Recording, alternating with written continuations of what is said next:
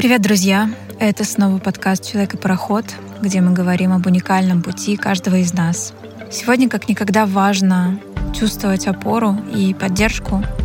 И через опыт других людей, истории других людей мы понимаем, что наши сомнения, наши внутренние вопросы схожи. И мы чувствуем, что мы не одни, и что мы совсем справимся. Ну а тех, кто дослушает этот выпуск до конца, ждет небольшой бонус, поэтому не пропустите. Сегодня у меня в гостях человек, удивительная девушка, девушка-весна, журналист, создатель экскурс-бюро номер один и еще кучу регалий, которые мы сегодня обсудим. Марта. Марта, скажи сначала, как тебя удобнее представить? Марта Весна или Марта по фамилии, может быть, тебя назвать? Интересно, потому что я официально, конечно, везде как Марта Агеева, но вот этот вот флер весна, мне кажется, некоторые мою фамилию и не знают, а некоторые не знают, что я Марта Весна. А, я рассказываю эту историю, что во времена ЖЖ, когда нужно было придумывать какие-то Да-да-да, можешь рассказать, это был мой первый вопрос. И я как бы настолько люблю свое имя, звучное, запоминающееся, это большой всегда такой благодарность родителям, которые осмелились в Советском Союзе назвать меня Марта это имя, оно было в парочке фильмах, типа там «Долгая дорога в Дюны» или «Барон mm-hmm. Мюнхгаузен». Mm-hmm. Но даже когда папа пришел в паспортный стол делать свидетельство о рождении, то у него сто раз приспели «Маша, Мария, как?» Он такой «Да Марта, Марта». И я была одна в школе, одна в университете, одна вот Марта. Сейчас у меня многие подружки мои называют дочек Мартами, я слышу это имя и радуюсь ему, но я была одна, и это очень помогало в журналистике. Достаточно мне было позвонить кому-то, сказать, что это Марта, и меня уже запоминали в следующий раз. Я звонила, такие, да, Марта. Когда вот я думала, что это будет за ник, ну, вроде мы всегда празднуем в семье весну. У нас 1 марта просто красный день календаря, и потом все 30 дней. Ну, давай весна, давай я... Ну, ну пусть будет весна. И все, я закрепила за собой этот ник, пошел по всем социальным сетям, ЖЖ уже нет, шлейф весенний тянется. Мне вот кажется, что он такой, как, как псевдоним, тоже пусть будет. Твое любимое время года вообще весна? Нет, кстати, я весну чту, а, люблю, но вот недавно сыну моему задали в школе стихотворение про осень. Мы стали смотреть смотреть, я поразилась, насколько у большинства осень — это печаль, тоска, ужас, кошмар. Да, пожалуй, нынешняя осень, она и правда у нас с вами не самая радужная, но погода, знаете, как компенсация такая, да, идет золотая, желтая. И для меня осень, она всегда была временем невероятной романтики и временем знакомств. Вот если слушают сейчас нас те, кто вдруг ищет свою любовь или ждет этой любви, вот делайте ставку на осень. Потому что весна, она такая как-то, да, у нас прохладная, она больше на зиму похожа. Лето какое-то такое липкое и душное, и слишком доступное, что ли, все в каких-то, да, открытых одеждах. Ты как-то, не знаю, не то. А вот осень, вот это ощущение, когда тебе хочется один шарф на двоих, романтика. Один наушник на двоих. Да, да. один наушник, да, или вот в AirPods ты себе один ставила, другой, и вы танцуете. Это же вот все про осень. Она какая-то глубокая, ты не только влюбляешься, мы здесь не только про человека, в новые какие-то вот эти, да, хотения, умения. Школа, университет в прошлом, но мы тянемся к знаниям, хотим влюбиться в новых себя. Это именно про осень. Вот эти вот дольше становятся дни, вечера. Я так разозлилась на всех этих писателей. Да что же вы, ребята, бесконечно плохие эпитеты. Ну все, лето отзвенело, и теперь мы все в унынии. А осень просто супер. Как у тебя зимой? Благодаря своей специфике, экскурсии, уличным, теперь еще и уличным спектаклем. По идее, из тех людей, которые, знаете, вас будет бодрить, что нет плохой погоды, лето душное, зима холодная, тут у нас в Москве солнца мало. По-хорошему, я все равно улицу рассматриваю как площадку для работы. Зима вот в прошлом году была достаточно холодная. Декабрь выдался холодным. Прежде всего, я вот считаю, что я закалилась за года работы, просто вот всегда все меня хотят укутать на экскурсии, одеть, в Инстаграме пишут комментарии, ну хотя бы шапку, ну хотя бы шарф. А я объясняю каждый раз, что мы на таком адреналине, когда выходим что-то вести, что-то делать, что действительно не холодно. Mm-hmm. Ты выходишь к публике и с этого начиналось экскурс-бюро, что ты должен нести себя, и ты должен э, быть собой И если вот я люблю каблуки, да, не призываю всех, но все-таки обратить на это внимание, или красную помаду, то я и зимой в минус 30 к вам выйду на каблуках и с красной помадой, потому что это буду я. А вот уже вот в каком-то, не знаю, огромном пуховике, хоть он будет сто раз теплый, в угах, которые сейчас Шапки возвращаются, да, это буду как бы не я. И мне важно оставаться собой. И гидов, когда я учила, говорила, ребята, вот кто вы, какая у вас фишка? Может, это будет всего лишь брошка, не обязательно каблук, но у меня вот так. И в спектакле, и мне важно было, чтобы там, не знаю, актриса была в тоненьком пальто, а не в каком-то укутанном пуховике, но это все создает картинку, образ. Я надеюсь просто, что эта зима будет теплый, что вот осень нам подарочная с вами, и что и зимушка выдастся, потому что, конечно, несмотря на то, что я улыбаюсь и бодрю наших зрителей, гостей прогулок, спектаклей. Каждый раз будь благосклонна погода. Но на самом деле эти же гости летом жалуются, ой, давайте в тенечек, ой, как жарко. Ну вот, поэтому суровая такая погода в нашем городе, но компенсируется вот очень большим, да, вот на спектакле на первом я это увидела, когда стала делать спектакль «Уличный ждите чуда» на Новый год, что да, я могла найти любое помещение в нашем большом городе, сыграть историю Нового года, рассказать про царское время, революцию, во время Великой Отечественной войны, что было а, в наше время. Вот когда кружилась метель, например, в один из вечеров, в Южило, было. И у нас была сцена как раз военная история Нового года. Ни, никакая сцена мне этого бы не дала, никакие стены. Или когда Дед Мороз выбегал на фоне кремлевских звезд, и он бежал по мосту с видом открыточным на наш город, и эти картинки менялись, или у нас там герой, как Лукашин играл около елочек на гитаре. Думаю, ну нет, ну пусть мы все потерпим, пусть, мы, пусть нам будет холодно, но вот эти 50 минут в декорациях именно города города, меня это невероятно вот прям зажигает, и поэтому не отступлюсь. Нет, правда, уличные декорации, они настолько живые, что ты их ничем не заменишь. Это правда. Обязательно сейчас мы об этом поговорим. Поговорим и про театр, про, поговорим и про экскурсии. Я сама была свидетелем, что ты в любую погоду, и в зной, и в югу, будешь стоять на каблуках, будешь ходить по сугробам, перешагивать огромные нечищенные тротуары и рассказывать с упоением невероятные истории, которые просто, ну, ты заслушиваешься. Я правда вам говорю, ребята, я была на экскурсии 14 февраля, и мне кажется, это было самое холодное 14 февраля в моей жизни. Э, мы замерзли тогда так, что я, мне кажется, еще до следующего дня не могла отогреться, но было правда холодно. Но ты не замечаешь этого да, у тебя уже не имеют ноги, но ты настолько в этой, во всей истории, ты настолько погружаешь зрителей. Именно поэтому я тебя и хотела пригласить, чтобы разгадать твою тайну, как ты это делаешь, твою загадку, потому что это очень интересно.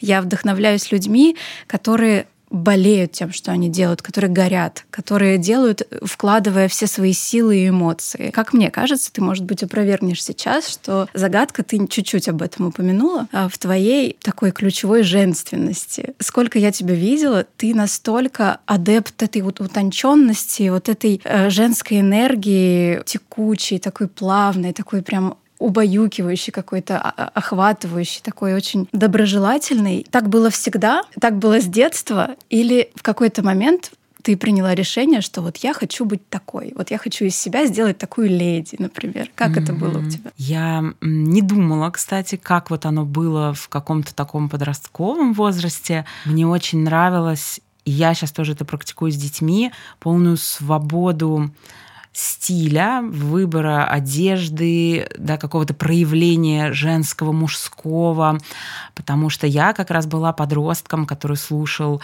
Децела, носила там трубы, какие-то огромные ботинки на платформах, балахоны, красила волосы в белый цвет. И мама все это позволяла. Она просто молча наблюдала.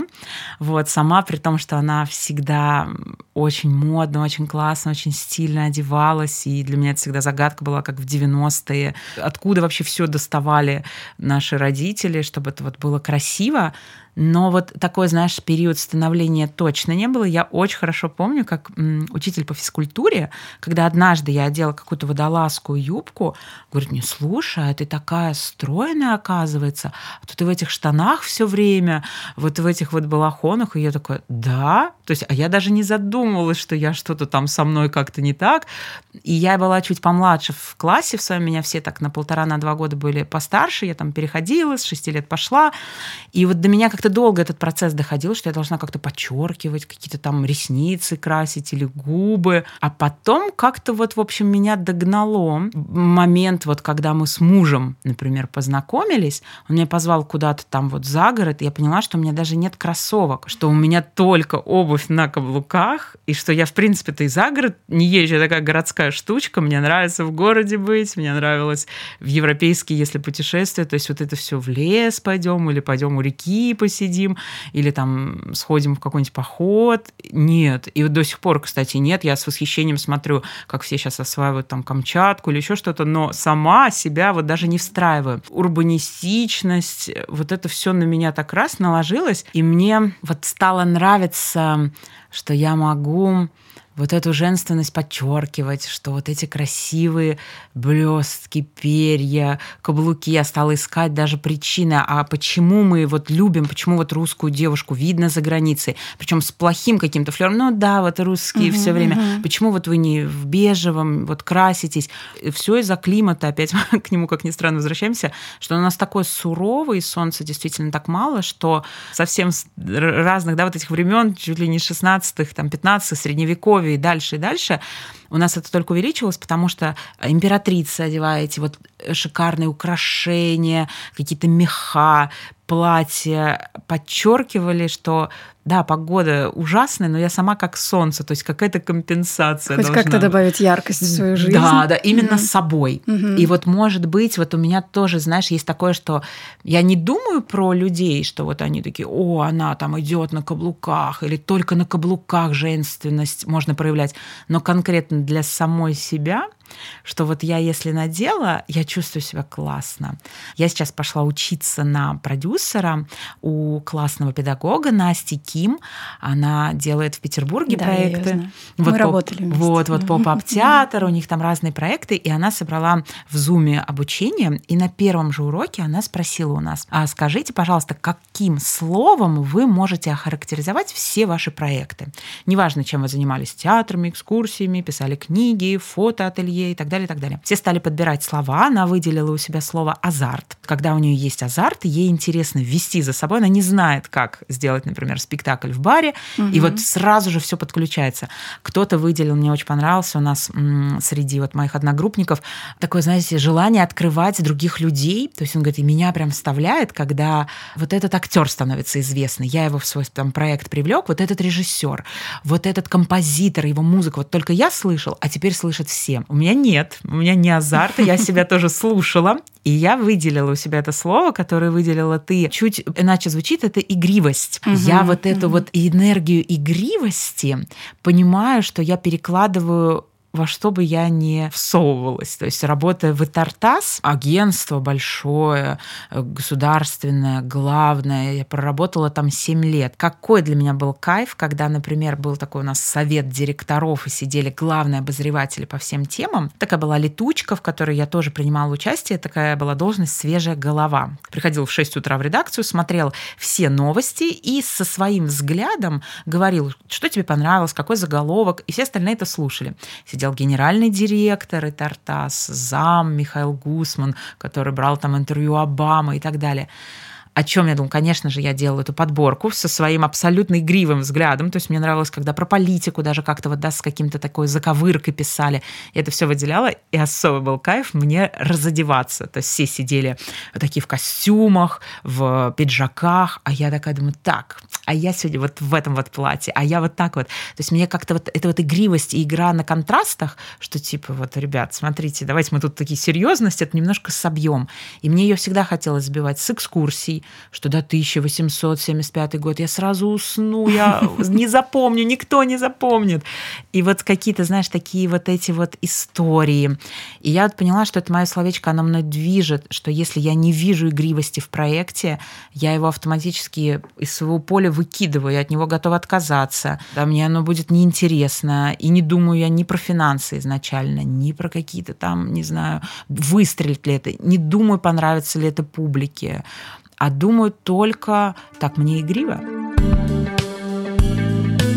Тут, мне кажется, чтобы сохранять вот эту игривость, нужно быть очень смелым человеком, потому что на нас в любом случае с годами налипает очень много каких-то ограничений, которые либо мы там сами себе придумываем, либо общество нам начинает навязывать, что что ты такая игривая? Это значит, ты что? Это ты не настоящая, значит, какая-то ты искусственная, да? Это все наверняка тоже обусловлено и где-то, может быть, отчасти и завистью, потому что человек не может себе позволить так себя вести, и наверняка начинает там... Я не знаю, ты сталкивалась когда-нибудь с таким хейтерством или, вот, может быть, с влиянием извне, что ты какая-то не такая? Интересно, ты знаешь, мне кажется, такой период был только вот в школьное время, когда это немножко так как-то подчеркивалось э, окружением, э, одноклассниками, что, ну да, так Марта выпендривается, потому что мне хотелось вести там концерты, я придумала на школьный выпуск выпускной, режиссировала его и для всех там роли подбирала.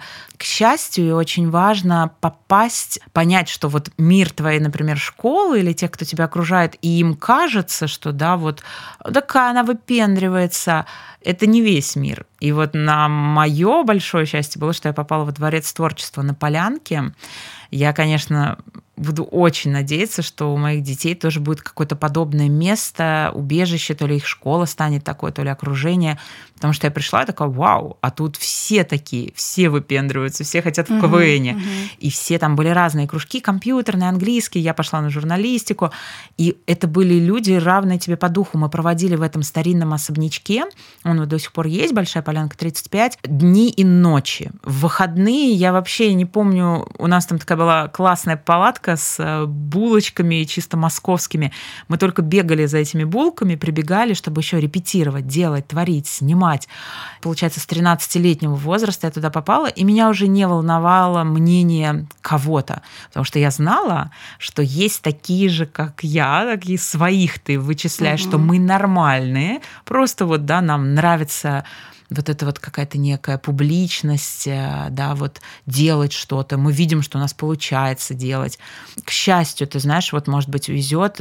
Мне кажется, я очень ранимо отнеслась бы, не перекрыли бы тысячи восторженных отзывов и предыдущие года работы, если бы вот кто-то написал вот, да, плохо точно я прям вот думала бы про это, всем бы рассказала про это, переживала бы, крутила в голове. Но это такой феномен, да, что у тебя на тысячи комментариев хороших будет один плохой, и ты почему-то да. сконцентрируешь свое внимание именно на плохом. Хотя этот человек вообще некомпетентен в этом вопросе, да, но ты все равно будешь ходить и думать, так, почему же он так написал? Это касаемо вообще всех. И актер, ну, в основном, конечно, творческих личностей. Там какая-нибудь роль, ну, просто, ну, выдающаяся, там миллион критиков написала о том, какая это офигенная работа, работа, и какой-нибудь один отзыв обывателя, который вообще в театр не ходит, придет и напишет тебе о том, что да, какая-то ты фигня, что-то переигрывает там, и он будет ходить и думать, блин, может, правда переигрываю? Вот, вот почему? Почему так? Почему так мозг устроен? И вот смотри, мы же, например, другого тоже строения, даже если мне не нравится,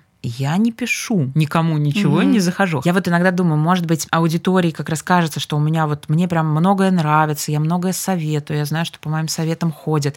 Может быть, как-то эту ванильность разбавить чем-то, мне же многое и не нравится. Mm-hmm. То есть вот эта насмотренность, которая благодаря работе в журналистике, много поездила по кинофестивалям, по биеннале современного искусства, она мне позволяет э, прийти и сказать, что ну тут слабовато, но тут не очень. Не потому что я этому училась, а потому что просто в день иногда я смотрела по пять фильмов, ездила там на сотни выставок. У тебя просто этот вкус, он автоматически воспитывается, угу. тебе даже не нужно было учиться. И тут я пришла вот на выставку Дягилева. И так как тема продюсерства у меня сейчас очень э, ярко звучит, мне интересно изучать, мне нравится, что нам сразу пояснили, что это не только про деньги, это вообще не про финансы, что продюсер, он скорее эксперт, который вот выделяет это да, это нет. И вот Дягилев главный продюсер 20 века, который совершал, ну, невероятные такие пассажи, чтобы завлечь вот этого художника, вот этого артиста, который и подсвечивал, и всю русскую культуру настолько ну, просто продвинул, что я не знаю, кто еще столько сделал для русской культуры за границей, подсветил ее и поменял, по сути, да, и как это какое огромное влияние вот это а-ля Рус все оказало на вообще мировое. И что я вижу? Я прихожу в Третьяковскую галерею, висят просто, я не знаю, 10 плакатов и 10 костюмов. Точка. Я беру аудиогид, он э, неплохо сделан, есть парочку историй, но выставка называется «Генеральная репетиция Дягилев». И вы знаете, мне столько стало за него обидно. Я думаю, как, ребята, вы даже могли написать на стене. Это не стоило бы больших финансовых. Я понимаю, что сейчас многих урезали, многие финансовые да, истории выставку не в том виде, возможно, сделали. Но там 13 э, имен художников-оформителей. Там не сделано ничего, просто покрашены стены. Я думаю, ну хотя бы одну цитату, что он дьявол воплоти, что он доставал деньги в самых тяжелых ситуациях на любые проекты. Как он уговорил Анри Матисса сделать спектакль. Матис не любил балет, и Дягилев это знал, и он к нему и так подходил, и сяк. Ему важно было, чтобы крутые художники принимали участие в оформлении его балетов. Но он знал э, особенности Анри Матисса, что тот обожал птиц, у него были певческие птички дома, и у многих этих птиц были сертификаты, что они потрясающе поют. Дягилев Дягилев с этим заходом пришел к нему, говорит, я хочу балет песни соловья. И все, Матис поплыл, он как бы понял, что от темы птиц он отказался. Знал, как продать. Представляешь, вот просто, э, но сначала у него были отказы, отказы, отказы от Матиса. И таких историй ну, сотни. Я, конечно, понимаю, что нужно на выставку подготовленными приходить, с гидами, но ничего не стоило хотя бы около костюма песни «Соловья» вот эту маленькую историю повесить для людей.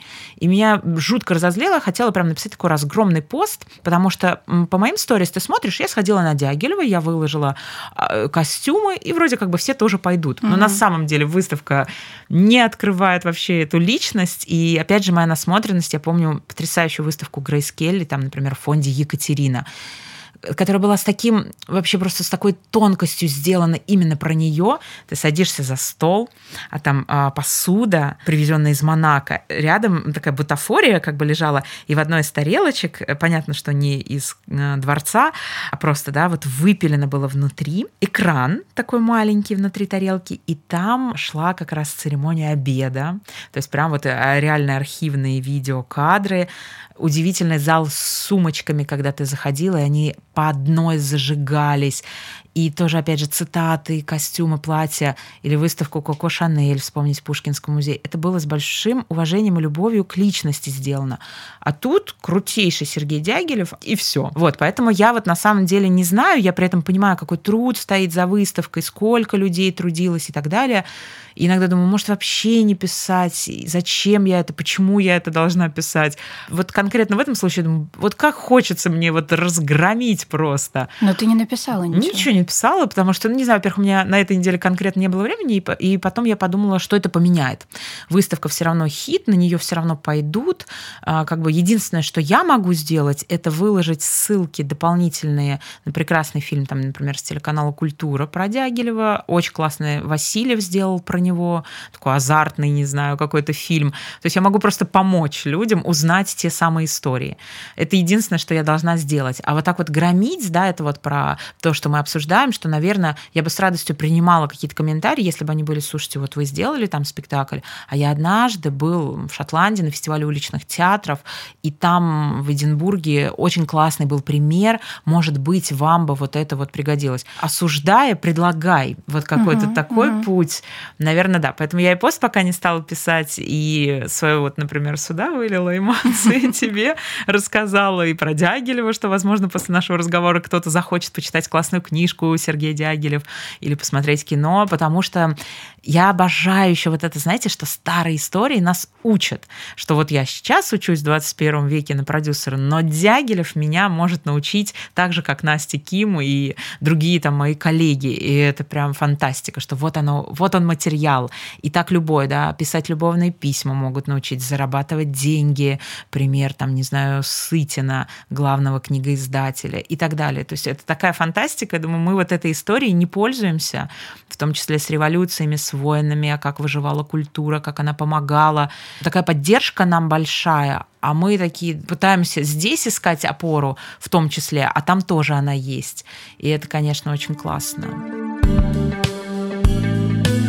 У тебя есть э, в твоих экскурсиях какая-то просветительская миссия? Ты хочешь, э, может быть, ну не образовать человека, ну что-то пролить свет ему на какую-нибудь историю. Если тебе не понравилась выставка, опять же, конструктивно можешь рассказать и дополнить то, чего тебе там не хватило. И люди, которые на тебя подписаны, для которых ты авторитет, мне кажется, вот это намного более важно. Не замалчивать. Вот я сходила, да, и, и вы сходите. А, например, аргументировать, почему можно посмотреть пошире шире угу. и чуть-чуть вот, вот людей направить в другую угу. сторону, как ты считаешь? Ты знаешь, может быть. Мне их вот некуда направить, к сожалению, никто не сделал другую выставку про Дягилева. Как ты знаешь, все равно сейчас такое время, что думаю, боже, ну вот хоть что-то есть, и, как Слава бы, да, и ладно.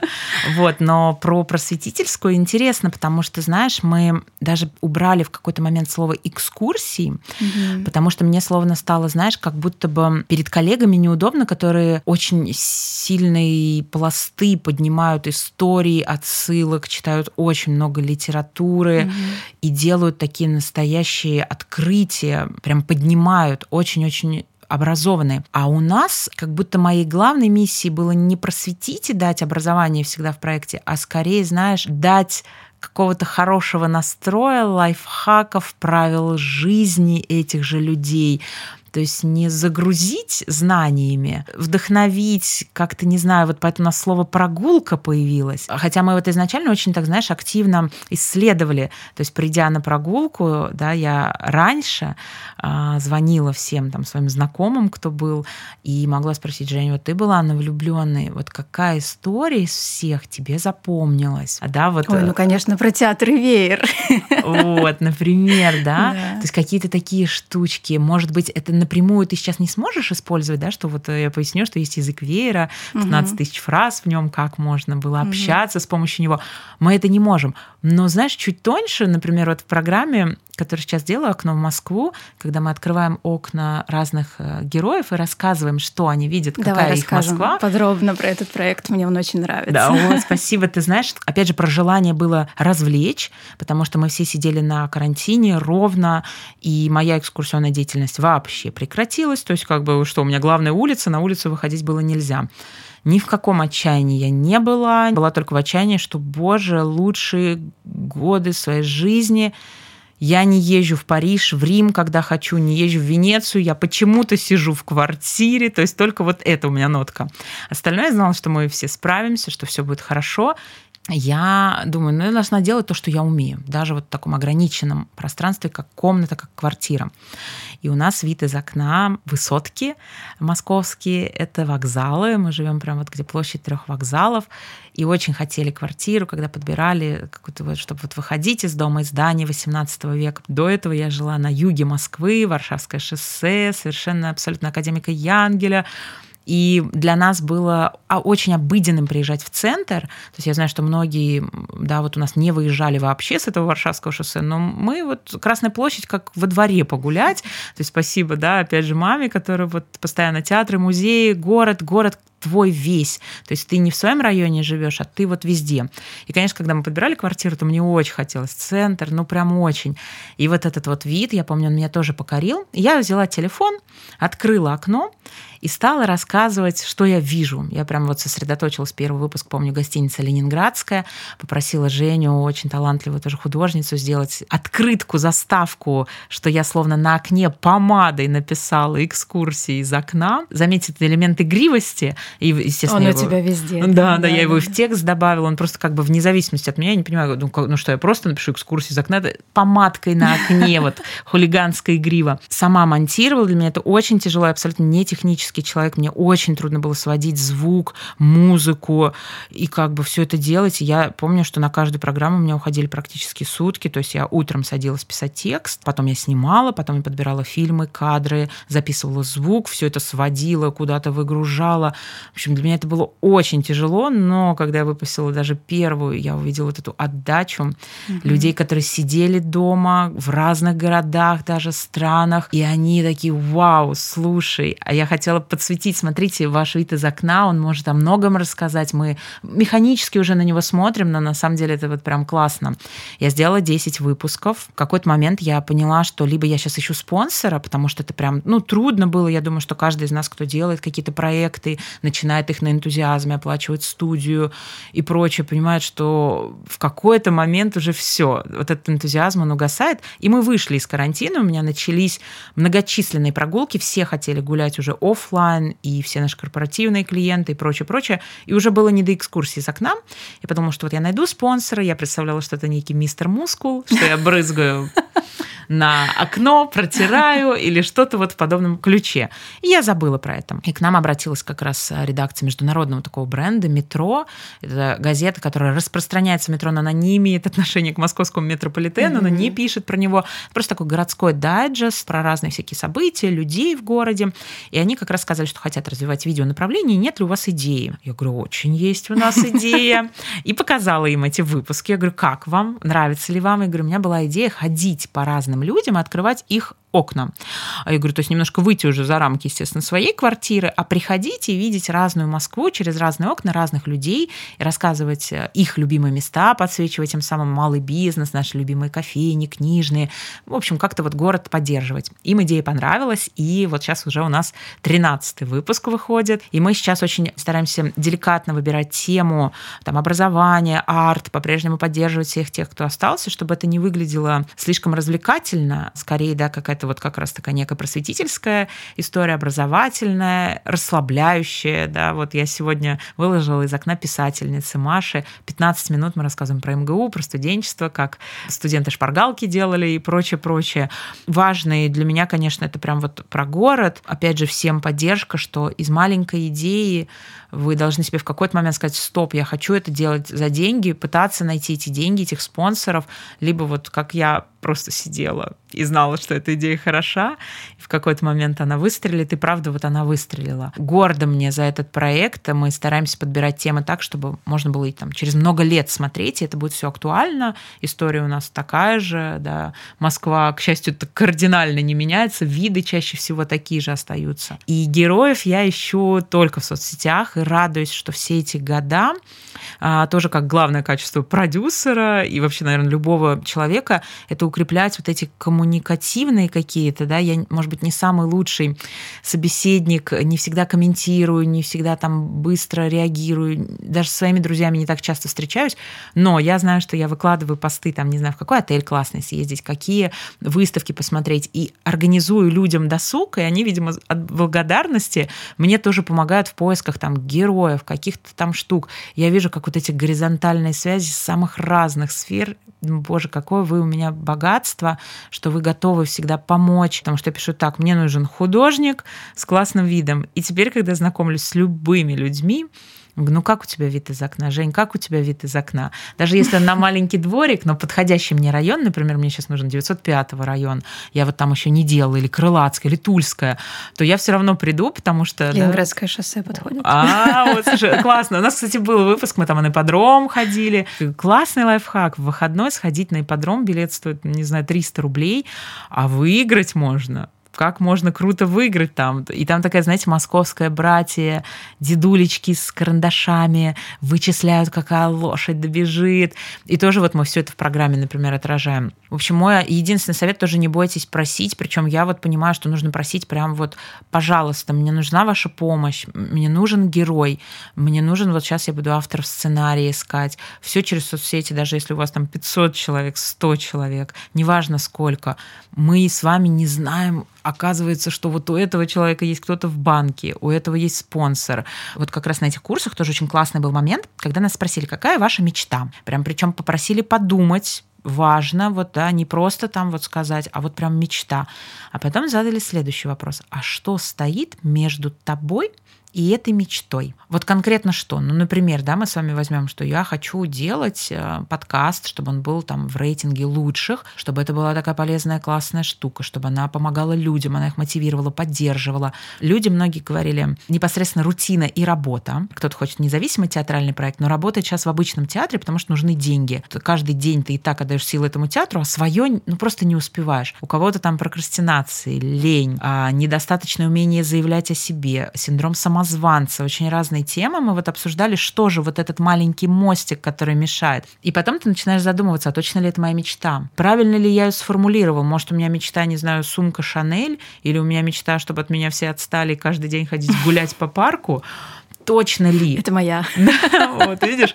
И когда ты понимаешь, что нет, это точно моя, то ты рвешь, то ты делаешь все, то у тебя нет лени, прокрастинации, нет боязни заявить о себе, попросить денег, донейшн и прочее, прочее. Но вот ее вот, видимо, нужно четенько нащупать. Рутина, все это уйдет тогда на второй план. Угу. Что за мечта, что стоит, какое ваше слово, которое двигает проектами, да, вот пусть э, какая-то от нашего подкаста тоже будет вам пища для размышлений, так же, как, кстати, и мы сами, вот на самом деле не то, что да, мы сделали кучу проектов, и то, и все, и уже вообще множество, где, с кем, какими проектами я не занималась, и вот все равно, поверьте, мы также сидим, так, какое масло, какое у меня, что стоит, а как же мне деньги на этот проект? Каждый раз думаешь одно и то же. Вроде опыт есть, вроде ты уже в себе какие-то силы, уверенность, сидишь опять об, об одном и том же думаешь. А ничего не меняется.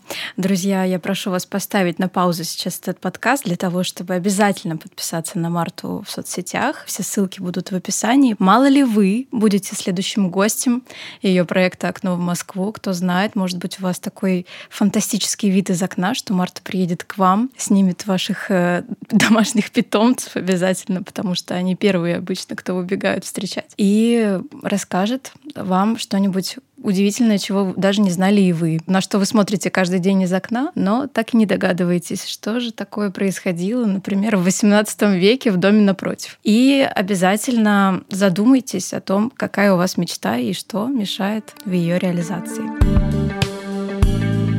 Ты родилась в Москве, правильно, mm-hmm. да? Если бы ты, например, родилась в другом городе, ты бы переехала в Москву, как ты думаешь? Те из нас, кто родились в Москве, нам очень трудно как раз вот в обратку уехать, mm-hmm. потому что все мои подружки близкие, так сложилось, что они до всех событий переехали давно, лет по 7, по 10, живут одна в Германии, другая в Канаде, третья в Америке, с семьями, с детьми и прочее. И как они каждая э, грустит по городу, особенно подруга моя Маша из Канады, говорит, боже, ну в Москве есть все, да, начиная от услуг, драйва, настроя, вообще возможности общения. А Ксения, наверное, вот из Нью-Йорка, она самая у нас так адаптирована, потому что Нью-Йорк тоже какого-то дает. И не знаю, замечали вы за собой, вот вы приезжаете куда-то, вам хорошо, а я объездила, когда работала в Этартас, очень многие города нашей страны. Я не отказывалась ни от одной командировки, потому что я понимала, что поехать в Благовещенск на Дальний Восток, в Якутию, а, в Ханты-Мансийск, маленькие города посмотреть, там Липецк, например, что это такой уникальный случай, потому что или там на Байкал билет, поехать ну, в Улан-Удэ так же, как в Нью-Йорк, по-моему, вот я сопоставляла цены, это было прям вот прилично. И, конечно, я выбрала бы Нью-Йорк, а, а не Улан-Удэ. Благодаря работе я меняла свое мнение, что вау, какая же у нас большая, красивая страна. Но каждый раз я бьюсь о культуру, то есть мне кажется, что в Москве я не могу напитаться вот этой разностью, что каждый двор мне несет какую-то радость, что выставки открываются, которые мы можем с вами и ругать, и любоваться. Их много. Ярмарок искусства на одной неделе люди не успевают обойти. А что если бы я жила в Калуге маленькой, где у меня был бы один драматический театр, хоть сто раз прекрасный, одна галерея с краеведческой выставкой, да, там много классной молодежи, у нас дизайнер Леша, который вот сайт нам например, делал из Калуги, они делают фестивали, они делают классно, но мне было бы тесно, я бы прям вот по культуре, знаете, по вот этой жажде смены картинки вообще не смогла бы. То есть уже, да, после Москвы. Если я бы где-то, то я не знаю, как складывалось. Наверняка бы я полюбила и быть больше у природы. Я вижу всех своих друзей, которые переехали в Москву, как они грустят по вот этому, там, тому же Байкалу, по ощущению, не знаю, степи, а, какой-то природы, народности, вспоминают, как с дедушкой на рыбалке ездили. То есть у них свои вот эти заложенные воспоминания. У меня же заложенные воспоминания театр Образцова с куклами, музей кукол, который, к счастью, до сих пор жив там на Покровке, а, маленькие какие-то домики, музей Чехова, который мы посещали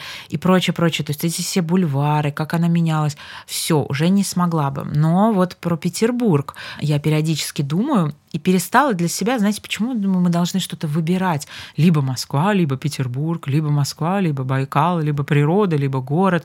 Ну, да уже можно расслабиться, можно я буду как бы в Петербурге отдыхать душой, плыть как Нева, а, как все каналы, и не думать о работе, там со мной никто не говорит о работе, все про отношения, про какие-то внутренние штуки. А в Москву ты приезжаешь, а какие у тебя проекты, а что сейчас, а так, а у тебя еще курсы продюсера, ага, понятно, понятно, а героя ищем, а монтаж, а, а там вообще вот я летом провела, боже, как хорошо, и мне бы, конечно, хотелось, чтобы у нас у всех были возможности в разные миры убегать и, и в свой собственный мир тоже не ограничивать. Знаешь, вот я про Москву, я в Москве, сейчас тем более, мне кажется, да, такое время, когда мы точно думаем, могу я переехать? Да, мне, наверное, будет тяжело, но рядом будет муж, дети и я, которые точно в любом городе, так как я с 13 лет работаю, ну, нашла бы себе применение. Там бы развернула деятельность, возможно, другую, возможно, никто не дал бы мне вести программу собственную или ставить уличные спектакли а потом, ну, почему нет, возможно, да. Э, ломаем у себя вот эту вот, знаете, как бы границы, несмотря на то, что они у нас с вами сужаются, но хотя бы внутри себя тоже. Ты прямо пробила мой вопрос. Могу ли я уехать, если это решение принимается не на панике, когда тебе действительно вопрос стоит только выбор там жизни и смерти, да? Я пока не могу себе представить своей жизни без вот этого изобилия культуры русской культуры, которой я точно нигде не найду замены. Я много люблю разных стран, я люблю путешествовать, но нигде я не чувствую себя настолько своей. Настолько окультуренной. Возможно, я бы смогла бы где-то делать свои проекты, но как будто будет какая-то иллюзия, что ли. Пока вот я не могу себе ответить на эти вопросы, и, может быть, и не отвечу, а может быть, и не нужно на них пока отвечать. Может быть, просто пора расслабиться и принять действительность, как она есть про важность единомышленников. То самое модное слово сейчас комьюнити, которое дает тебе вот эти крылья, уверенность, что ты на правильном пути. Даже когда другие осуждают то, что ты делаешь, и не понимают тебя, есть люди, куда ты приходишь, твой кружок, твоя какая-то могучая кучка, где ты чувствуешь, что вы делаете одно общее дело. Важны коммуникации, то, о чем мы говорили, да, важен этот нетворкинг, не бояться находить новые контакты, заявить о себе и сказать, ребята, мне нужна помощь, или кому-то ли нужна ли помощь, я могу, если что. Та сила, мне кажется, про добро. То, на чем мы можем сейчас спастись, условно говоря, на этих э, коммуникациях и на этой помощи, взаимовыручке друг другу. Вчера буквально я шла на свидание, и у меня сережка такая очень масштабная С мужем, была. давай мы да, а, да, на свидание с мужем. Девять лет со дня знакомства отмечали. У меня была сережка большая, я под нее неправильно подобрала застежку, и в какой-то момент около метро у меня падает эта серьга и отлетает застежка. И я вот просто как бы не обращая внимания, включаю в телефоне фонарик, начинаю искать эту застежку, и неожиданно понимаю, что вокруг меня образуется образовывается человек шесть. Первый остановился молодой человек и говорит, что вы ищете? Я говорю, вы знаете, у меня вот от сережки такая застежечка. Женщины, люди, все, которые шли по своим делам, все подключились, стали искать вот эту маленькую застежку. А я, знаете, я вот словно от мира ничего не жду. То есть у меня никогда не было такого, что мне вот падает просто, вот держи тебе грант, или позвонил кто-то там, да, какой-то спонсор и сказал, mm-hmm. на вот тебе, Марта, денег, ставь любые спектакли уличные, продвигай это направление в декорациях города. Вот как будто все время я куда-то что-то пишу, тоже прошу, сама как-то ищу, или сижу, да, вот э, думаю, куда это, что? Я думаю, ну неужели мы стали такими человечными, что даже в маленькой застежке для меня это какой-то акт любви был такой. Наш эпизод, но все подключились, и мы нашли эту застежку, и я надела обратно торжественно эту серьгу, потому что она мне прям под образ, ну, была необходима, без нее не то, все не складывалось. И думаю, какие люди, я, все, я говорю, спасибо вам всем большое, то есть вот что мы, знаешь, впряглись, мне кажется, что сейчас время, может быть, так сложились события, к сожалению. Мы, правда, стали чуточку про другого. То есть, вот, например, у меня уехал тренер в другую страну, я ходила к нему офлайн, ненавижу тренировки онлайн, меня раздражает, я не понимаю, как спорт может быть онлайн. Понимаю, И да. все, да, это вот он же должен видеть, правильно ли я руку, там, ногу, ягодичную мышцу. И он уезжает. И я понимаю, что первая моя мысль про себя, что нет, я сейчас должна точно пойти к другому тренеру, заниматься офлайн, как я люблю. Это забота о себе, это нужно прислушиваться к себе, это мое тело, оно у меня одно и так далее. Но я с ним занимаюсь сейчас онлайн. То есть я подумала, что я пойду в зал тоже, но и с ним онлайн, потому что я понимаю, что ему это он в другой стране, ему важно, что его ученики да, остались с ним. И думаю, вот в этом, наверное, мы сейчас все должны немножечко проявляться. То есть ты про себя, но и про другого. Подумай, а каково ему, а классно ли, а можешь ли ты хотя бы раз в неделю с ним онлайн, а там два раза иди в, в офлайн. Можешь. Можешь ты остановиться, пока бежишь, чтобы эту сережечку вот найти застежку для девушки? Можешь. Когда вот я пришла на эти курсы, с одной мыслью я поделилась, там у нас сколько-то 20 человек, да, продюсеров, все с проектами, я им говорю, ребята, я вообще не понимаю, кому сейчас надо, не надо, что, какие спектакли, на какие темы, зачем это вообще все, почему мы пишем подкаст, зачем это все. И в тот момент, когда я задаюсь этим вопросом, люди просто делают. Они продолжают делать спектакли, подкасты. Сейчас вот я была на международном фестивале моноспектаклей соло, и мне безумно нравится этот жанр, потому что вот я вижу одного актера, его талант на сцене, не прячешься не за декорациями, не за партнером. И был спектакль «Хочу в Париж» на тему, как советский человек, простой работяга, мечтал о Париже, слушал Азнавура с детства, на коленях стоял и просил вот эту путевку в Париж дать ему, а не начальнику. Фантастически. Мы на полтора часа отключились настолько, зал плакал, аплодировал стоя, и ты не думаешь, надо сейчас, не надо, про Париж, не про Париж. Этот спектакль был сыгран, я увидела, как людям хорошо, и у меня нет сомнений, что мы должны с вами делать подкасты, спектакли, помогать людям на полтора часа уйти в другой мир, послушав сейчас наши какие-то голоса, мысли, сопоставив со своими. Делается, и, знаете, так сразу крылья выросли. Я говорю, погоди, пока я тут рассуждаю, надо ли сейчас кому экскурсию Москва для влюбленных или нет да, вот это состояние, понятно, что мы все как бы пропадаем в какой-то момент в течение дня, но и пусть мы будем находить в себе силы делать, продолжать, и знать, что нужно. Мы-то вот с вами здесь и поддерживать друг друга максимально. Надеюсь, что мы сейчас все вот с вами станем теми людьми, которые будут другим помогать даже вот в маленькой вот этой вот мелочи. Мне кажется, мы творческие люди всегда задаем себе этот вопрос, а тем ли я занимаюсь, да, когда в сравнении с другими людьми, которые работают на заводе или какой-то существенный вклад для жизнедеятельности других людей они э, делают. И, конечно же, понимаю, что я там, ну, не лекарство от рака не придумал, да, я не делаю операции по пересадке органов и так далее. Но, тем не менее, сейчас наши профессии как никогда более важны, потому что они имеют как раз-таки тот самый терапевтический эффект. И это то, почему я приняла решение продолжать. Конечно, поначалу, когда у тебя опускаются руки, ты думаешь, ну, это, это никому уже сейчас не нужно, повестка совершенно совершенно другая. Для того, чтобы отвлечься от всех новостных лент, чтобы вытянуть себя из этой вот реальности, которая тебя вводит совершенно в упаднические настроения. Вот мне кажется, как называли в переделке на врачеватели душ, да, или да, как? да. Вот, собственно, этим мы и занимаемся сейчас. Я бы, наверное, хотела сейчас поговорить про бюро. Mm-hmm. Расскажи, пожалуйста, мне страшно интересно, как эта вся идея родилась, чем вы отличаетесь от других экскурсий, как вы погружаете, что у вас минимальное количество сухих неинтересных фактов в 1865 году. Mm-hmm.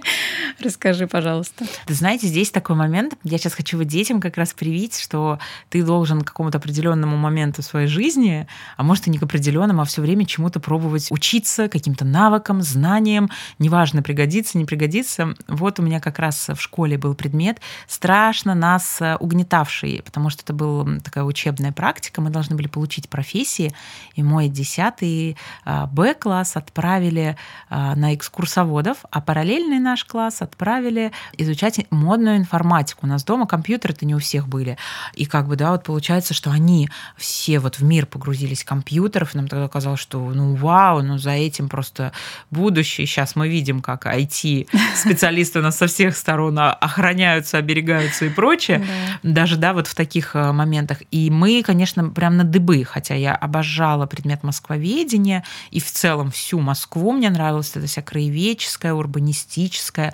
До сих пор безумно нравятся какие-то, да, вот изучать э, карту, не знаю, сколько человек где проводит времени, как его путь э, и так далее там проходит. То есть исследовательские работы читать и прочее. Но при этом мы все дико возмущались, потому что у нас была практика, нам надо было водить летом экскурсии для э, пенсионеров, первоклашек, которые в городских лагерях. Это был ужас. То есть ты десятый класс, ты хочешь свободы, ты хочешь какого-то, не знаю, драйва летом, а ты вводишь экскурсии. Но мне как бы нравилось. Я чувствовала, что все равно это прикольная штука. У меня была экскурсия по Арбату, от руки написано, опять же, никаких компьютеров, ничего этого вообще не было.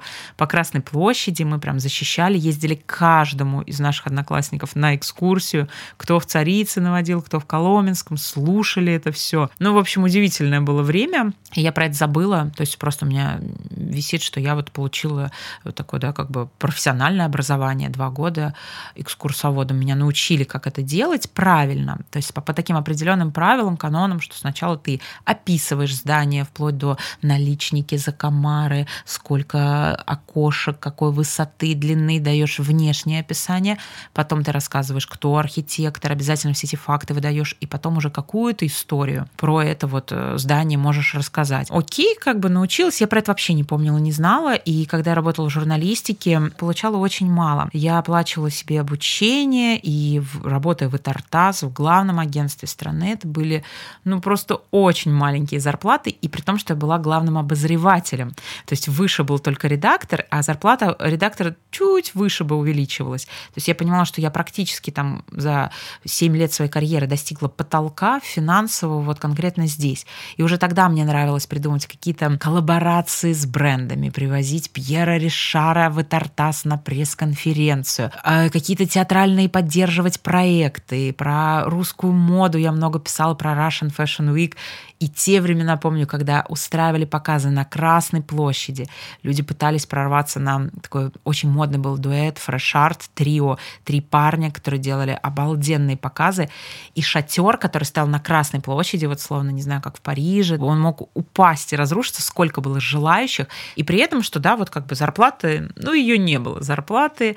И вот сейчас, например, да, меня спрашивают, у меня нет такого, что, о, я вот хочу вот эту сумку, вот это, вот это, вот это, вот это. То есть ты как бы в более зрелом возрасте уже начинаешь другое. Но вот это студенчество, когда ты хочешь еще заработать, тебе не хватает, ты хочешь вот это красивое платье, еще одно, и другое, и книжки, эти альбомы по искусству. Твои одноклассники сказали бы сейчас выпендриться. Да, да, выпендриться. Мне так вот это все прям вот, как бы и детям мне сейчас нравится, чтобы у них было много, не знаю, вещей. Я, в общем, точно не про эти книжки никогда не была. Вот минимализм, выкини угу. все, оставь угу. один свитер. Я это спокойно признаю, что есть такие люди, да, как бы вот сейчас, наверное, нас учат, один чемодан собрал и уехал, приехал сейчас, да, вот показывает нам тоже мир по-другому нас, но и я сейчас по-другому. Но тогда я вот как бы хотела это все. И зарплат мне не хватало. И мы с подружкой, которая у меня училась на пиаре, а, с Юлей, стали думать, а что бы нам сделать свое. То есть мы в какой-то момент понимали, что мы вот те самые выскочки, которые на работе с начальством спорят. Тебе трудно работать под кем-то, это свойство характера, это нужно вычислить в себе. Есть люди, которым наоборот, вот даешь задание, я у гидов спрашиваю, что ты больше любишь? Писать текст, например, выступать выступать, если выступать как гид, перед каким количеством человек, да, если Женя сейчас после подкаста скажет, знаешь, вот я бы раз в месяц водила бы по моей Москве, я бы у него спросила, тебе какую группу комфортно? 10 человек, двое, 30 человек, очень разные. То есть есть гиды, которым прям нравится, когда много людей. А есть, которые, ты знаешь, я такой, я их называю гид-шептун, и тоже их очень ценю, когда они идеальны для индивидуальных прогулок. Вот один, два человека. И прям это вот такой, знаете, матч сразу с этим гидом классным. И вот в итоге мы стали с ним думать, что нам сделать свое, потому что мы как раз понимали, что мы не из тех, кому можно вот диктовать, указывать, так было всегда. И в итоге мы такие, давай, давай делать. И тогда было очень модно ВКонтакте платформа, все стали что-то продавать, как привозить. и сейчас. Ну да, кстати, я почему-то ей просто, видимо, не пользуюсь. И мы такие, вот, ну что нам делать, что нам делать? Все какие-то вещи продают, какие-то привозили там браслетики, туфельки, платья, выкладывали фотосессии. Мы нет. Я говорю, слушай, я что-то меня это как-то не вставляет. Вот тема моды вставляет. И мы вот неожиданно с ней а как-то вот сели тоже, как рождаются проекты. Я говорю, слушай, Юль, я говорю, я вот училась на экскурсовода. Она говорит, ты знаешь, я в Риме тут была на экскурсии, так классно рассказывала женщина, такие факты прикольные. И современности давала, и про бары, и одновременно про город. Я говорю, давай сходим на какую-нибудь экскурсию. Вообще посмотрим на рынок экскурсий. Что делается? Мы выбрали одного известного гида. А из уважения, конечно, коллегам я не называю. Тем более он реально крутой. Но это было три часа такого погружения, такого мощного, что мы не запомнили ничего вообще. И главное... Урок истории. Был да, просто. что и настроение у нас было, знаешь, мы устали, мы утомились. И уже на середине экскурсии мы поняли, что дальше мы рынок изучать не будем. Никаких бумажек, как сделать свой бизнес, никакой изучи конкурентное поле. Плевать просто. Вот давай делать свою классную прогулку. Юля вообще занималась э, ресторанным пиаром, но и делала еще пиар бренда одежды. И нам обеим очень нравились темы моды. Мы прям так эм, следили за показами, нам нравились обсуждать эти украшения, читать, как это было, как стало. Давай делать Москву модную, давай. Мы стали делать э, этот проект параллельно работая, потому что как бы что бюро нам ничего не приносило. Писали эти тексты. У нас первая экскурсия, и время 10 лет назад было другое. Она была на три с половиной часа, и люди готовы были столько слушать. Сейчас каждый раз, когда мне звонят, говорят, сколько экскурсий, я говорю, полтора. Это то время, когда люди не устают, у них остается информация в голове с нашим клиповым вот таким быстрым uh-huh. потреблением uh-huh. информации. Я тоже не хочу грузить. То есть те, кто хотят дольше, они могут потом почитать еще, посмотреть фильмы и так далее. Вот полтора, прям вот сейчас я вычислила, что оптимальное. Uh-huh. Пока выдерживают вот это время. Может быть, дальше будет чуть дольше, а может быть и меньше. И мы с ней сделали эту Москву модную, приглашали своих друзей, как раз спрашивали, какие факты классные. И нам понравилось, что мы как бы соблюли вот этот микс, что модно было там во времена времена мы сделали по району Тверской, э, селиться на Тверской в отелях. А сколько сейчас в Рице стоит ночь? Там 400 тысяч стоит самый дорогой номер в Риц отеле, например, да, в соседнем национале, буквально соседнее здание, ты в президентском номере за 10 тысяч можешь рублей пожить. То есть мы видели, как люди запоминают эту информацию, то есть она прикольная, она классная, mm-hmm. что да, на крыше Риц отеля были Анжелина Джоли, Пенелопа Круз и так далее. И взгляд переводим ниже, где театр Ермоловой, а, известные артистки, рассказываем уже про него. То есть мы прям вот гуляли по датам, по времени, держались темы только модное, что было модно тогда, как стиляги ходили по Тверской, а какие сейчас магазины, а сколько аренда, а что сейчас модно в ресторанах заказывать. У нас, вы, не знаю, тоже замечаете нет, сезонность, то все едят инжир, то баклажан. И мы изучали, а что же в 19 веке вот в ресторане модно было заказать. И этот маршрут у нас стал абсолютно знаковым. И про нас написали тогда афиша, вилледж, большой город. И, конечно, внешность. То есть мы добавляли, нам хотелось образ гида немножко возвеличить, прежде всего для молодежи. То есть мне вот прям важно было, чтобы вы выбираете сходить в кино или на экскурсию, чтобы мы встроились в рынок, в индустрию развлечений больше, а не экскурсоводческую, образовательную типа деятельность, да, даже внешним видом своим, что когда ты приходишь, а у тебя стоит гид на каблах с помадой в платье, и вообще он подумал о своем внешнем виде, значит, тебе дают какой-то прикольный продукт. Может быть, ее стоит послушать. То есть, да, когда чуть возрастная аудитория приходила, мне казалось такое, что они воспринимают, как какая-то девочка рассказывает нам, ну что она типа тут вот, да, знает. Сейчас мы недавно с Юлей обсуждали, я говорю, Юль, наверное, уже про нас так не говорят. Было 25, а теперь мне 35, да. Так вот, ну, понеслось. То есть нам стало интересно новые продукты на интересующие нас темы. Вот тебе Москва мужская, вот тебе Москва для влюбленных, вот Москва, кто хочет стать миллионером. И в каждой важно мне было вот этот вот баланс современного и прошлого, что после экскурсии люди уходили с какой-то практичной информацией, что вот здесь скоро появится балерина на этом здании. Я один теперь про это знаю, ну и как бы моя угу. группа, что вот тут классный бар или велокафе «Салют» на маршруте, да, там для влюбленных, угу. где самые вкусные завтраки, они да, круглосуточные. Это правда. Да, да, это правда, да, вот с этими вафельками ничего не сравнится. То есть как бы вот даже сейчас, да, я вам называю, я не знаю, что вы из этого подкаста у нас возьмете, Женя, а вдруг вафли, и вам будет вкусно. Единственное, что запомнит, это вафли в салюте. Вафли в велокафе салют. И вам будет вкусно. И я уже внутренне порадуюсь, что вы не просто так послушали, а что одно утро вашей жизни прошло в блаженстве от этих вафель. И вы мне напишите, Март, спасибо.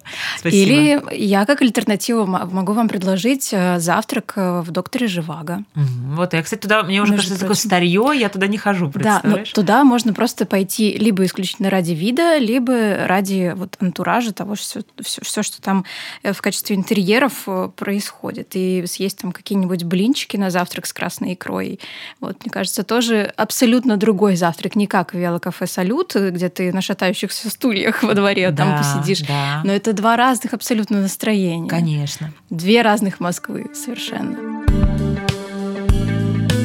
Если вот вдруг у меня какая-то мелькала мысль, да кому экскурсии сейчас нужны, вы не представляете, сколько звонков за эти последние полгода или даже за этот последний месяц от крупнейших компаний, например, вот 1С компания звонила, которая говорит, вы знаете, у нас все вот остались тут в силу специфики, в том числе IT. Мы просто хотим поддержать наших людей, наших сотрудников, им экскурсии дарить, пусть они ходят с семьями, гуляют, давайте что-то делать. То есть, да, были, например, звонки, что мы покупали у вас индивидуальный тур, мы улетели и больше не вернемся, 下。Вот. И, кстати, таким мы возвращали деньги тоже в качестве некой поддержки, хотя мы так не делаем, да, уже ты купил сертификат, но вот в этот раз это вот про то, что, да, сейчас мы немножко, и не только все про бизнес с вами, вот я искренне понимала, да, вот подарили мужу, и не придут, они просто не придут, и им не лишние эти 20 тысяч, у нас, например, да, тур индивидуальный от 20 тысяч стоит, но и при этом, смотрите, как параллельно на меня наваливается просто куча заказов, что, пожалуйста, мы хотим для сотрудников. Ой, думаю, боже, как классно, когда компании в тяжелом положении все, да, сейчас находятся, и они думают про вот такое, знаете, здоровье внутреннее, моральное своих сотрудников. Для меня это прям большая радость. Я думаю, ну вот бюро точно было создано в том числе для этого. И поэтому это, знаете, такая большая ответственность. Прийти на экскурсию, чтобы тебя еще и загрузили, это нет. То есть, да, я причем подчеркиваю, я всегда клиентов щупаю, говорю, слушайте, может, вам побольше знаний хочется, может быть, больше углубления в архитектуру. Просто у нас вы не настолько получите э, фундаментальности вот этой, да, потому что есть люди подкованные, те, кто хорошо знают, сами там многое читают, сами могут провести. Вот я скажу, может быть, тебе все-таки вот к тому гиду, к которому я ходила на трехчасовую, и и с радостью, кстати, советую коллег, потому что я с ними точно не конкурент. Все с ними про одно, про любовь к Москве, про любовь к городу, к истории, к нашей, да, но вот у меня вот эта легкость подачи, что экскурсия может быть интересной, классной, легкой, э, как бы как дуновением, таким, ху, в тебя вдохнула я про Рахманинова, а ты пойдешь и дальше сама прочитаешь про него побольше. Но именно я в тебя вдохнула. И вот сейчас вот этого вот вдоха этого тоже будем стараться давать вот насколько сможем сможем другим. Вот ты сейчас говоришь про эту легкость, про всю вашу историю, как вы создали этот уникальный проект, который отличается явно от того, что было. Я знаю, что не все так было изначально гладко. Среди профессионалов, среди искусствоведов вас не принимали. Был даже какой-то негатив в вашу сторону. Так да, да, да, да, да, да. Вы знаете, что что это за профурсетки на каблуках как раз вводят экскурсии? Да кто они вообще такие? Да что они знают? А, да мы тут все окончили курсы гидов, экскурсий экскурсоводов, и даже, да, вот наши коллеги такие, ну, а вот к девчонкам вот, они на каблуках, у них там вот эта вот модная темка, поливали, то есть они, например, не знали, что я училась на гида и вообще-то владею профессией, на минуточку, у меня корочка, вот смотрите-ка тоже есть. Ранило ли нас это, волновало ли? Нет, вы знаете, я с ними всеми заодно, и им тоже внутренне благодарна, что мы развиваем это поле разными способами, и фундаментальным, и легким, и на каблуках, и с бородой, и с шарфом. И, кстати, вот знаете, к вопросу к знаниям, которыми нас вот прижимали, что достаточно ли они знают, а сколько книг они прочли, а может, все знания из Википедии. У нас даже есть такая прогулка «Москва. Семь чувств», когда мы не даем информации даже про 1875 год и прочее, а мы город чувствуем. Мы ходим и трогаем его, какая Москва тактильная, какой кирпич. Вы подходите к зданию, да, это правило, кстати, искусствоведов, их обучали до еще сигнализации потрогать картину, здание 17 века, подойти прям на ощупь, потрогать такое э, страшное, типа, да, вот это вот э, тактильное было. И мы слушаем город, мы его нюхаем, как чем пахнет Москва, мы закрываем глаза, мы прислушиваемся, мы пугаемся, там есть чувство страха, где нам страшно в городе, то есть э, где нам романтично как раз, да, в городе. Может быть, вот Женя мы на Патриарший мост пошли, закрыли бы глаза, какая она, вот, а здесь ГЭС, а здесь, да, вот прислушивались бы. И для меня это тоже очень важная прогулка. Ее, к сожалению, мало заказывают, а может, я ее мало пиарю. Хочу, чтобы город мы воспринимали не только как шкатулка со знаниями, нам надо знать про этот дом, а на ощущениях. Ты идешь, тебе просто нравится вот здесь. Тут вот пахнет шоколадом, да, у нас вот, допустим, где район Красносельская, Баумская, три вокзала, где я живу. Четверг, каждый четверг приезжайте на Красносельскую. Вы правда, там варят. Правда, там пахнет. Знаешь, очень, там да, варят вот да. четверг вечер, это вот день шоколада а там же нет фабрики сейчас. Есть, Есть? она действующая, рабочая, там такой тупик.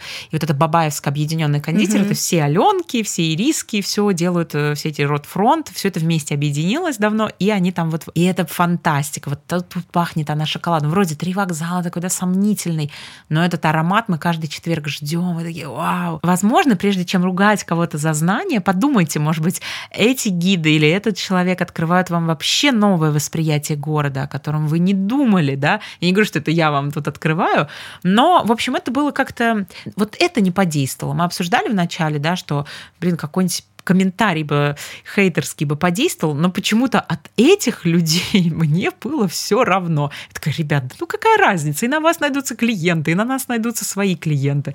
Как бы давайте не будем делить это поле. До сих пор не делю, до сих пор даже не хожу.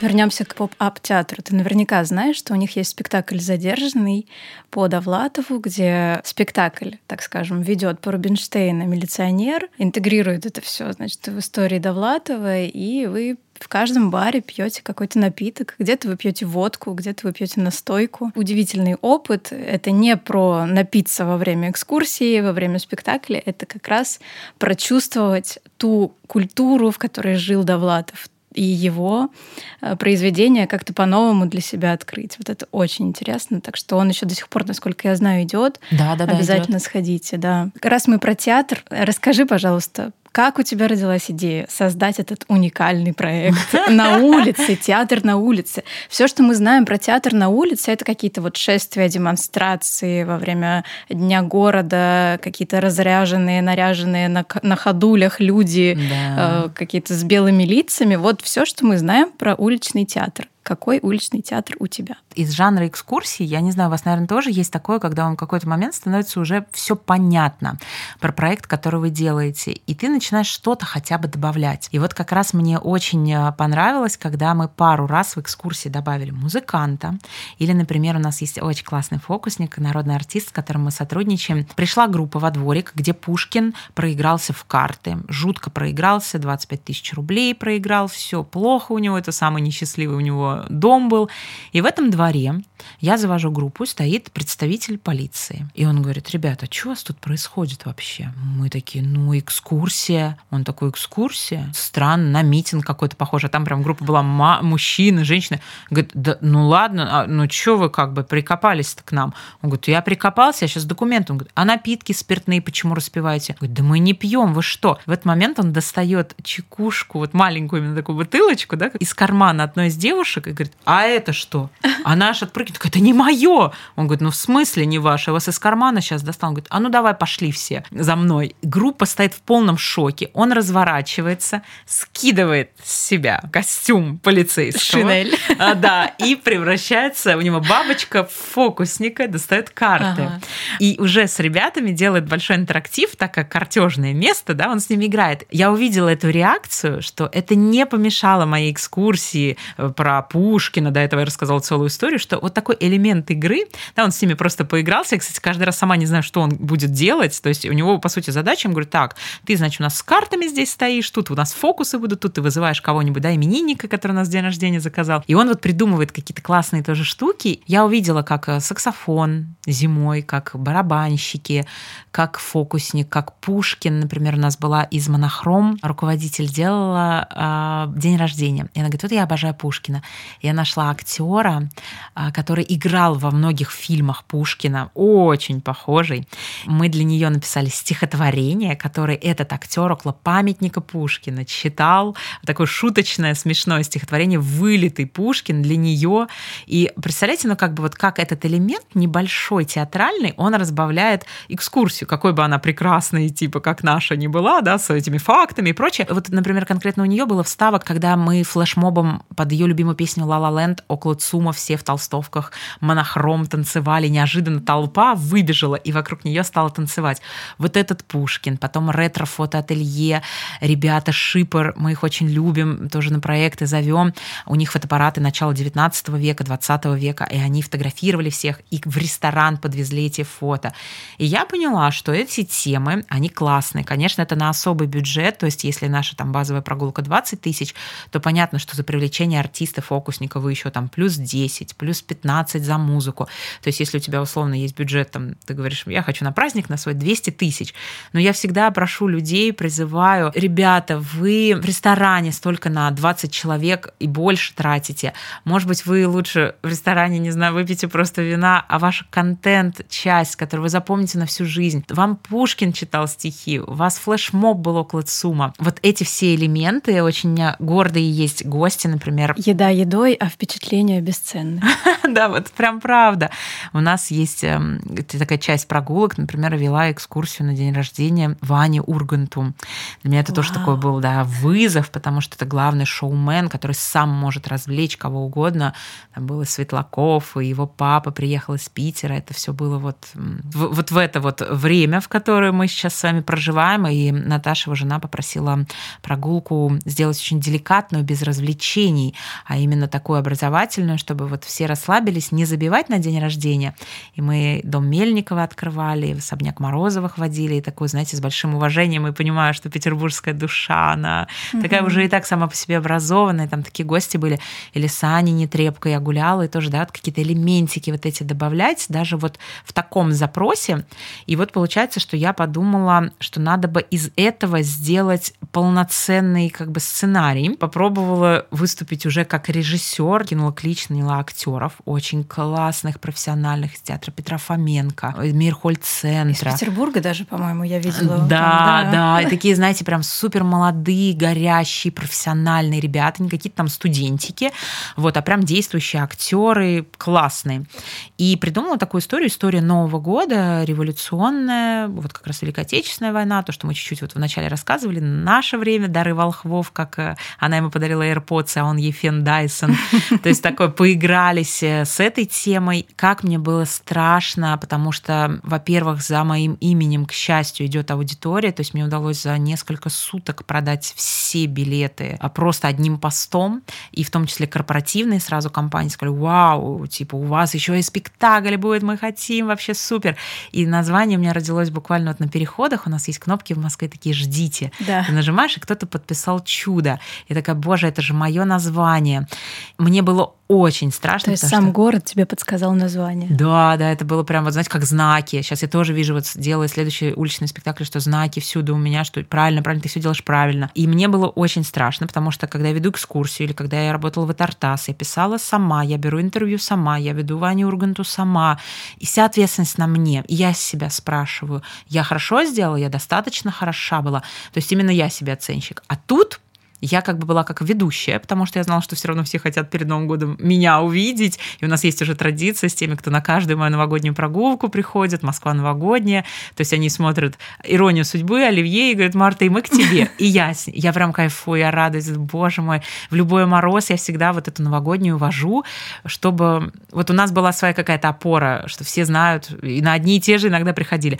И тут спектакль. И думаю, зайдет ли эта история, а будут ли тут смеяться, а проникнутся ли вот этим, а то, что Дед Мороз для взрослых пришел, это прикольно или нет, или это какой-то утренник похоже. Я не, не знаю ничего про режиссуре. Почему я вообще дерзко делаю какой-то спектакль. С чего я вообще взяла, что я это могу? У меня давно такого на экскурсиях не было. Я прям с огромным таким ухом и глазом ходила и смотрела за каждой реакцией каждого зрителя. Потом я увидела, на самом деле, что это было классно, что экскурсия длилась у нас 50 минут, никто не успевал замерзнуть. Я всем разливала глинтвейн в начале, чтобы все грелись, или горячий чай, кто что хотел, потому что реально вот опять у же актеров теплые стельки. Да, актеры теплые стельки. И они-то актеры, у них каждого сцена была по 10-15 15 минут. Это я а, по три экскурсии за вечер, по 50 минут. На вот каблуках. Вот, да, на каблуках мерзла. А в основе история о Генри или это специально написанная история? Да, это, это было специально написано на, на основе о Генри, а, но как бы просто, что мы поменяли условно реквизит. Ага. То есть, по сути, она тоже в парике у нас, что отстригла волосы угу, и угу. купила ему наушники, о которых он мечтал, а он ей, значит, вот Фен Дайсон подарил. Но и вот, кстати, знаете, так странно, что в каждого попадалось свое. Кому-то понравилось, как там маленькая елочка у нас зажглась. Я девочку, профессиональную актрису брала, она рассказывала про елочкин чай как во время войны ничего не было, и на Новый год самое вкусное для них было заварить елочку и попить этот чай, что она говорит, это сладость. И э, я не брала маленькую актрису, но у меня девочка такая очень классная актриса, профессиональная, тоже записывала в студии монолог. Кого-то вот это попало, кто-то, наоборот, говорит, ой, ну вот, вот эта история, ну вот если без нее, тогда вообще вот общий веселье и кураж. А нет, а вот кто-то, у меня мама на лыжах, как бы не было зимы, в кого-то Лукашин, мы там все потанцевали. И опять же, знаете, вот я замечаю такое по прогулкам, если ты идешь с хорошим настроем, что тебя здесь ждет сейчас хорошая прогулка, хорошая экскурсия, несмотря на да, 14 февраля самое холодное, холодный Новый год, ты ее и получаешь. То есть я себя тоже сейчас вот стараюсь настраивать, что ты идешь на мероприятие в хорошем, уже изначально благодушном и так благодарна аудитории, что они уже идут, знают, что вот у Марты нам будет хорошо. я думаю, какой у меня лимит доверия.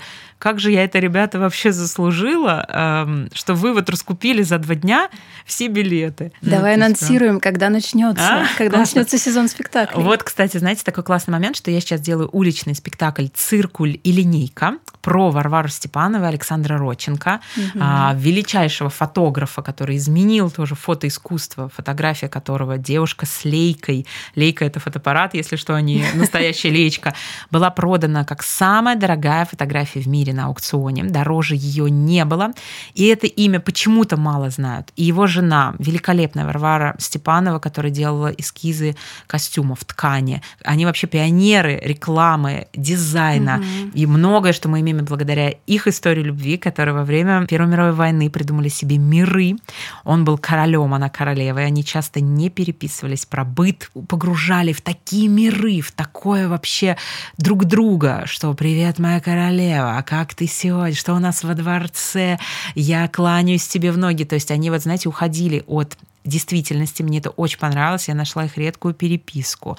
А, благодаря тоже, опять же, всем вот любимым людям. Настя из гаража мне помогала в Казань, дозвонились, мне скинули там эти письма. То есть какой-то я делаю супер исследовательский для самой себя кайфую проект. Книги нахожу старые, редкие, и связалась с внуком Родченко, поддержку такую мощную. И тут я понимаю, что я не хочу в холодную осень вот этот весь прекрасный материал на улице показывать, э, чтобы хоть какая-то деталь деталь ушла. Плюс я придумала, что у нас там будут с вами фотоаппараты, и мы с вами ракурсы Родченко в тех самых двориках на Мясницкой будем воспроизводить. То есть не могу я на уличном спектакле про фотографа не задействовать э, фотографию. В этот момент я уже поступаю как продюсер, хотя у меня всего было три занятия продюсерского, и думаю, подожди-ка, а на Новый год-то что? Люди ждут Новый год, ведь так, у меня так, же да. Новый год.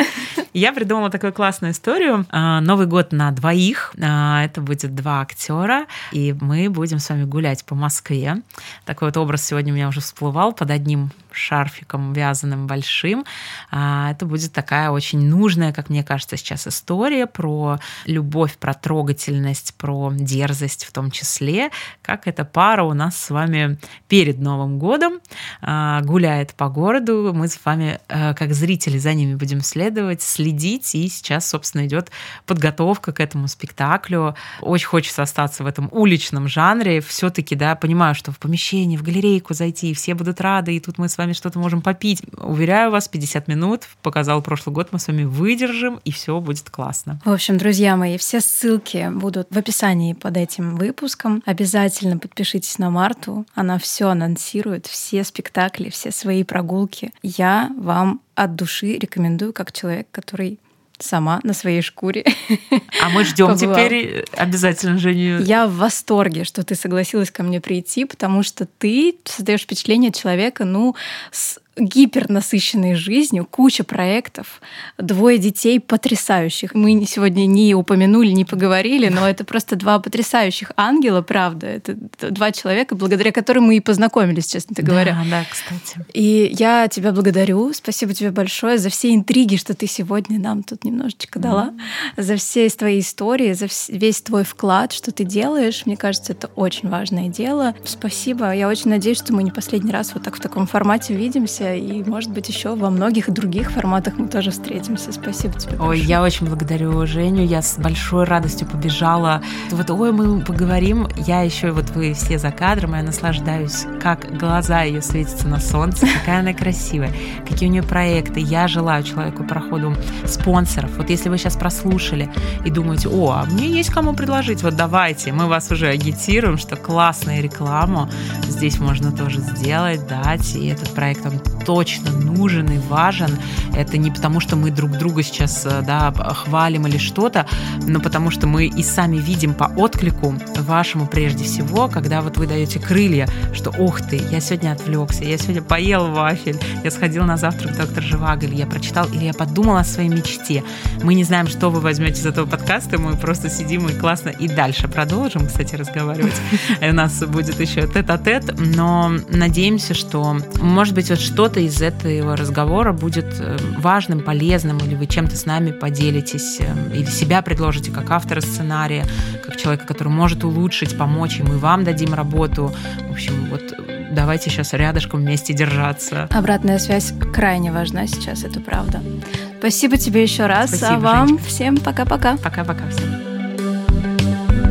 И маленький оф-топ для тех, кто дослушал до конца. Для вас мы приготовили небольшой бонус. Переходите по ссылке в описании на мой телеграм-канал, и вы найдете небольшой отрывок того, что не вошло в этот выпуск. Всем пока-пока!